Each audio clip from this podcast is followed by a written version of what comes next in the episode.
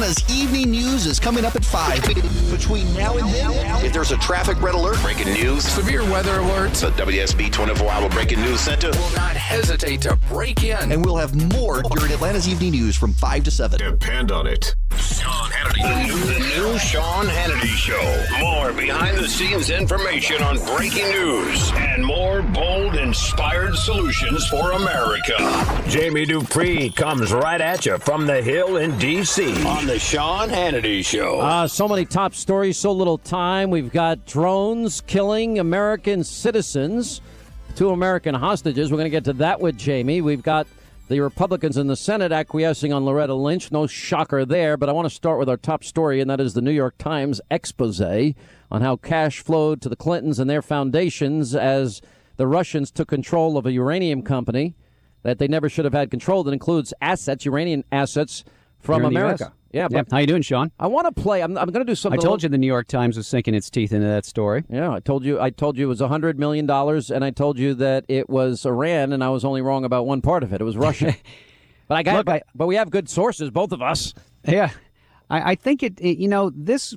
I, I tell you, just speaking with my colleagues up here on the Hill.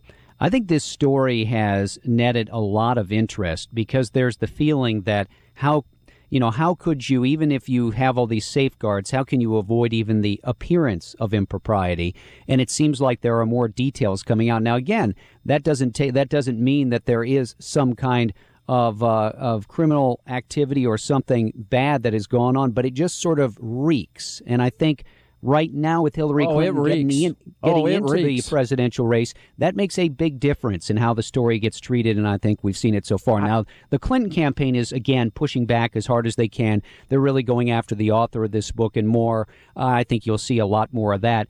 Uh, but uh, we'll see what other details pop out as major news organizations uh, take a look at. it. I'm going to do something. Told, oh, go ahead. Go ahead. One of my colleagues told me he was reading a bunch for his news organization that he works for yesterday and last night, and said that there's a lot of details but that uh, he's sure the Clinton people will attack the way that this guy um, linked the dots and drew them together. I'm going to do something I usually don't do. I'm going to play a fairly long clip here. It's about three minutes. It's Jonathan Karl and Josh Earnest on this issue today. This is a pretty amazing exchange. Listen to this, Jamie. And the memorandum of understanding that governed uh, uh, Hillary Clinton's uh, uh, financial dealings, the financial dealings of the administra- of the uh, foundation, and her uh, husband's speaking fees. Um, first of all, can you make that memorandum public? Because I don't think we've ever seen it. Uh, this is a, a, memorandum of understanding that resides at the at the State Department, so you can ask them about their policy for disclosing it. Okay, we, have asked for that. I'm wondering if you can. I mean, this is, uh, you know, I mean, in the interest of transparency, this was supposed to be all about transparency. Yeah. Uh, can we can we see that memorandum? Uh, I, I, think the goal of the the memorandum was to ensure that uh, even the appearance of a conflict of interest was um, uh, was avoided by uh, ensuring that there was uh, greater transparency and greater knowledge uh, about the uh, contributions that were being accepted by the Clinton Foundation for the charitable work that they do. Uh, that was the that was the goal of the memorandum. I mean, essentially, then Secretary of State Hillary Clinton promised that she would make public the donations to the Clinton Foundation and uh, also speaking fees for President Clinton. Isn't it clear now that Secretary Clinton did not abide by her own memorandum of understanding with the president? Uh, I'm not sure that that's clear, but you should go ask uh, Secretary Clinton's well, team. I'm asking that. you because we now read that uh, uh Uranium One, uh, foreign company, uh, donated over two million dollars to the Clinton Foundation while she was Secretary of State. That would seem to be a pretty clear violation of a memorandum of understanding as it's been explained to us uh, by you. Well, again, I, I, for the for the details of this transaction, I'd refer you to either the State Department or Secretary Clinton's team. I, am uh, obviously that's not something that uh, that was reviewed at, at this level. And, and we also know that uh, previously that $500,000 donation from the Algerian government went to the Clinton Foundation while Hillary Clinton was Secretary of State. Again, isn't this a clear violation of a memorandum of understanding that said that uh, first of all there was going to be an end to uh, foreign donations, and these donations would and donations to the foundation would be made public. Yeah, again, I'd, I'd refer to Secretary Clinton's team well, about that. Uh, can you check in on this as well? This is an understanding with the president, right? This was well, yeah, this but, was, but you're asking about the compliance uh, with this uh, with this particular matter and whether it lived up to the standards that Secretary Clinton had set for herself, and so uh, I'd refer you to Secretary Clinton's team to for to render some judgment on that. The one thing Secretary Clinton's team has referred us back to the to the White House on is whether or not any agency objected to that uranium one deal uh, again, it allowed the Russians to, to you know, take steps towards cornering the uranium market, which seems pretty significant.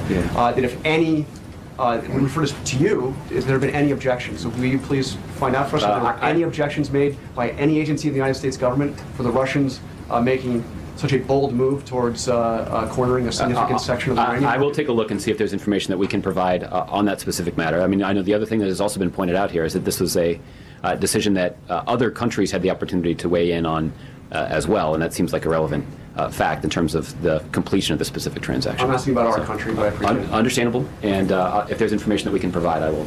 Uh, I'll try to do that. I know that's long, Jamie, but the New York Times referred numerous times in this article today that And it's it's mandatory reading for those listening. If you haven't read it, look, you, you shouldn't 12 just hear a pages. summary about it. You should read it because I, I it's actually very read the in depth. va- I, I, I read the vast majority of it, which I never do on radio in the last hour. So uh, hopefully, a lot of people uh, heard it and are not just joining us now. But numerous times it refers to uh, a deal that was struck by the Clintons, an agreement they had with the Obama White House to identify all donors, which they don't do.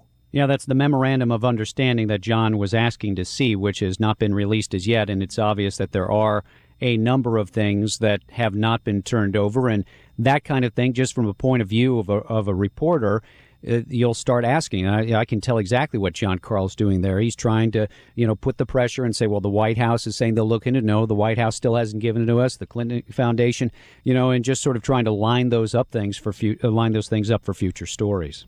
Uh, all right. Now we have other news that's going on here today, and I spent a lot of time so far on this, so I've, I've got to move on. Uh, one of the stories I know you're covering today, that I haven't gotten to yet, uh, we've got drone strikes, U.S. drone strike that killed some Al Qaeda leaders. When was this? Back in January. It was in January. killed yeah. two American hostages. One, well, No, two one American one American, hostage, one one Italian. Italian. Right. Okay. So, uh, why didn't we hear about it till now? You know, that wasn't really explained today by either the president or the White House spokesman. What um, it, uh, evidently the president spoke just yesterday with the family of the American. I don't know whether I, I can only assume without knowing it right off that it took a long time to sort out the intel on this and figure out who had died and who had not. Now, also killed in this one strike was an American who was who had become a bigwig for Al Qaeda along the way. A guy named Far, uh, was it Far, um, uh, Ahmed Farouk, I think was his name. And then there was another American killed in another drone strike, the uh, Adam Gadahn, who had uh, who had been a spokesman of sorts. Uh, a TV and radio voice for Al Qaeda through the years, and he was killed in a separate strike. But it seemed like neither of them were targeted because if they were targeted as American citizens, that would raise all kinds of, of questions. And, you know, I thought it was interesting today here on the Hill, there was a lot of Democrats were fairly quiet about it, the, except those who are sort of very hawkish on foreign policy. Most everybody saying, look, it's terrible about these two hostages, but these are the kind of strikes that we have to do, and the drone program works very well. But look, there's an awful lot of Democrats and some Republicans, frankly, who don't like this drone program going on overseas. They were very, very quiet about that today. I just want to know what intelligence they had and whether or not they will share with the American people in full transparency the intelligence that they had because Well, my answer to that before you're even finished with your question is no, because it, it you know, they don't want to share anything.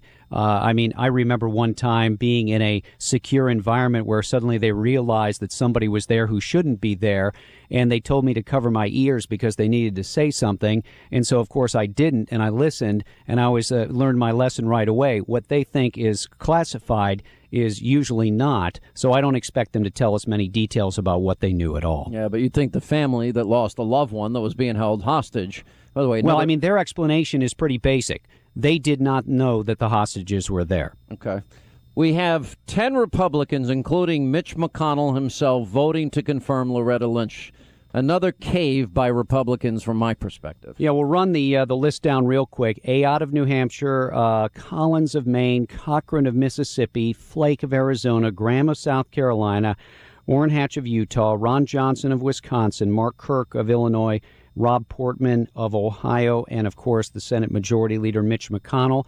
There was only one senator who missed today's vote, and that was sort of an odd story and attracted a lot of attention here on the Hill because Senator Ted Cruz had been gone all week. He'd missed every vote. Then he came back and was here this morning. He spoke on the this. floor. Yeah.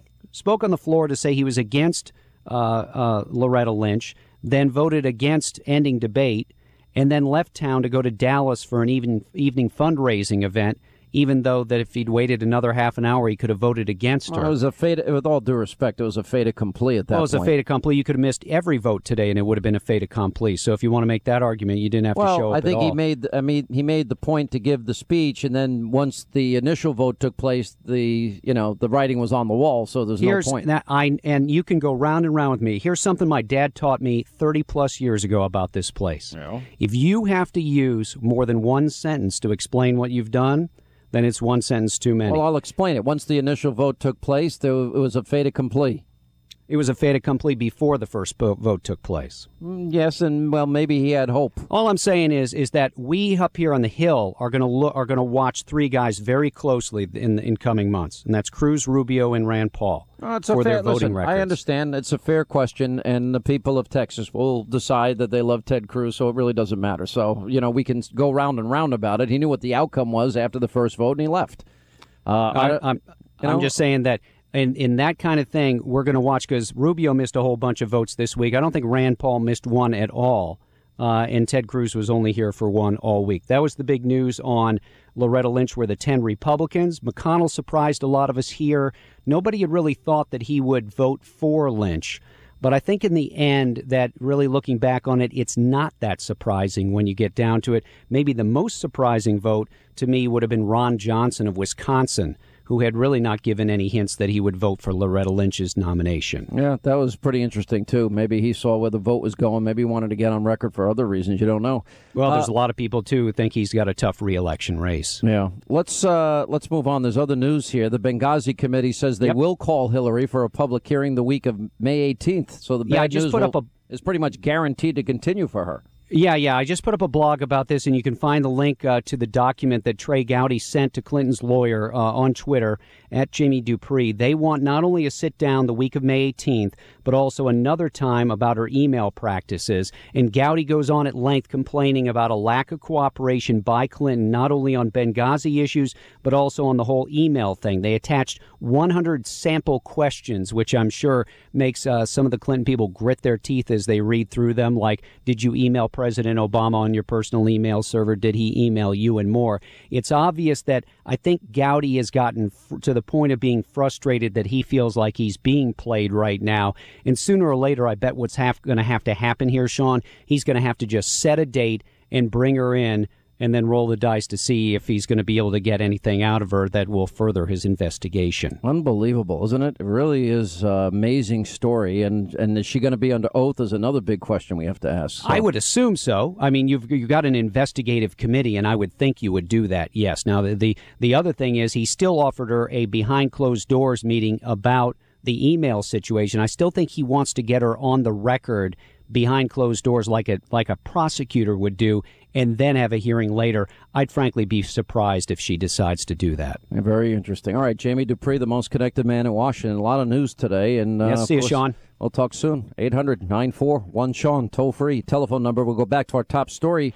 Jay Sekulow among our guests when we get back. 800 941 Sean is a number. And uh, also get your calls coming up here next. 800 941 Sean again is the number. And by the way, I say it because some people don't know how to call the number. So if you don't know how to call the number, you're not smart enough to be on the program. Just it's just a fact. What? did- What?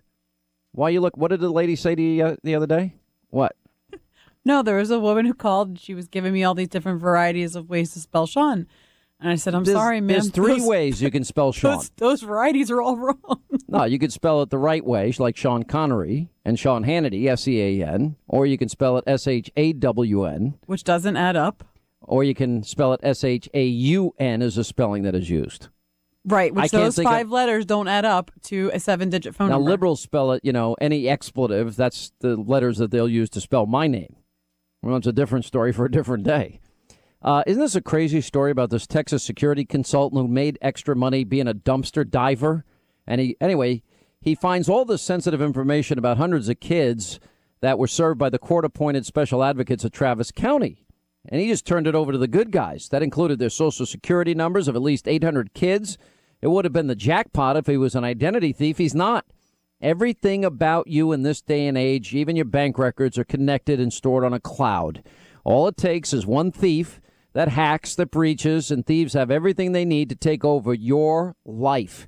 That's why in this day and age, you need Lifelock Ultimate Plus. The world has changed. Lifelock Ultimate Plus is the most comprehensive identity theft protection out there. Protects your good name, your identity, your credit, your bank accounts, your retirement accounts, your credit cards, even the equity in your home. Go to lifelock.com slash Hannity now and call use the promo code Hannity. You'll save 10% on your Lifelock Ultimate Plus membership. It's 800 440 4836. 800 440 4836. 800 440 4836 for lifelock.com. We'll continue.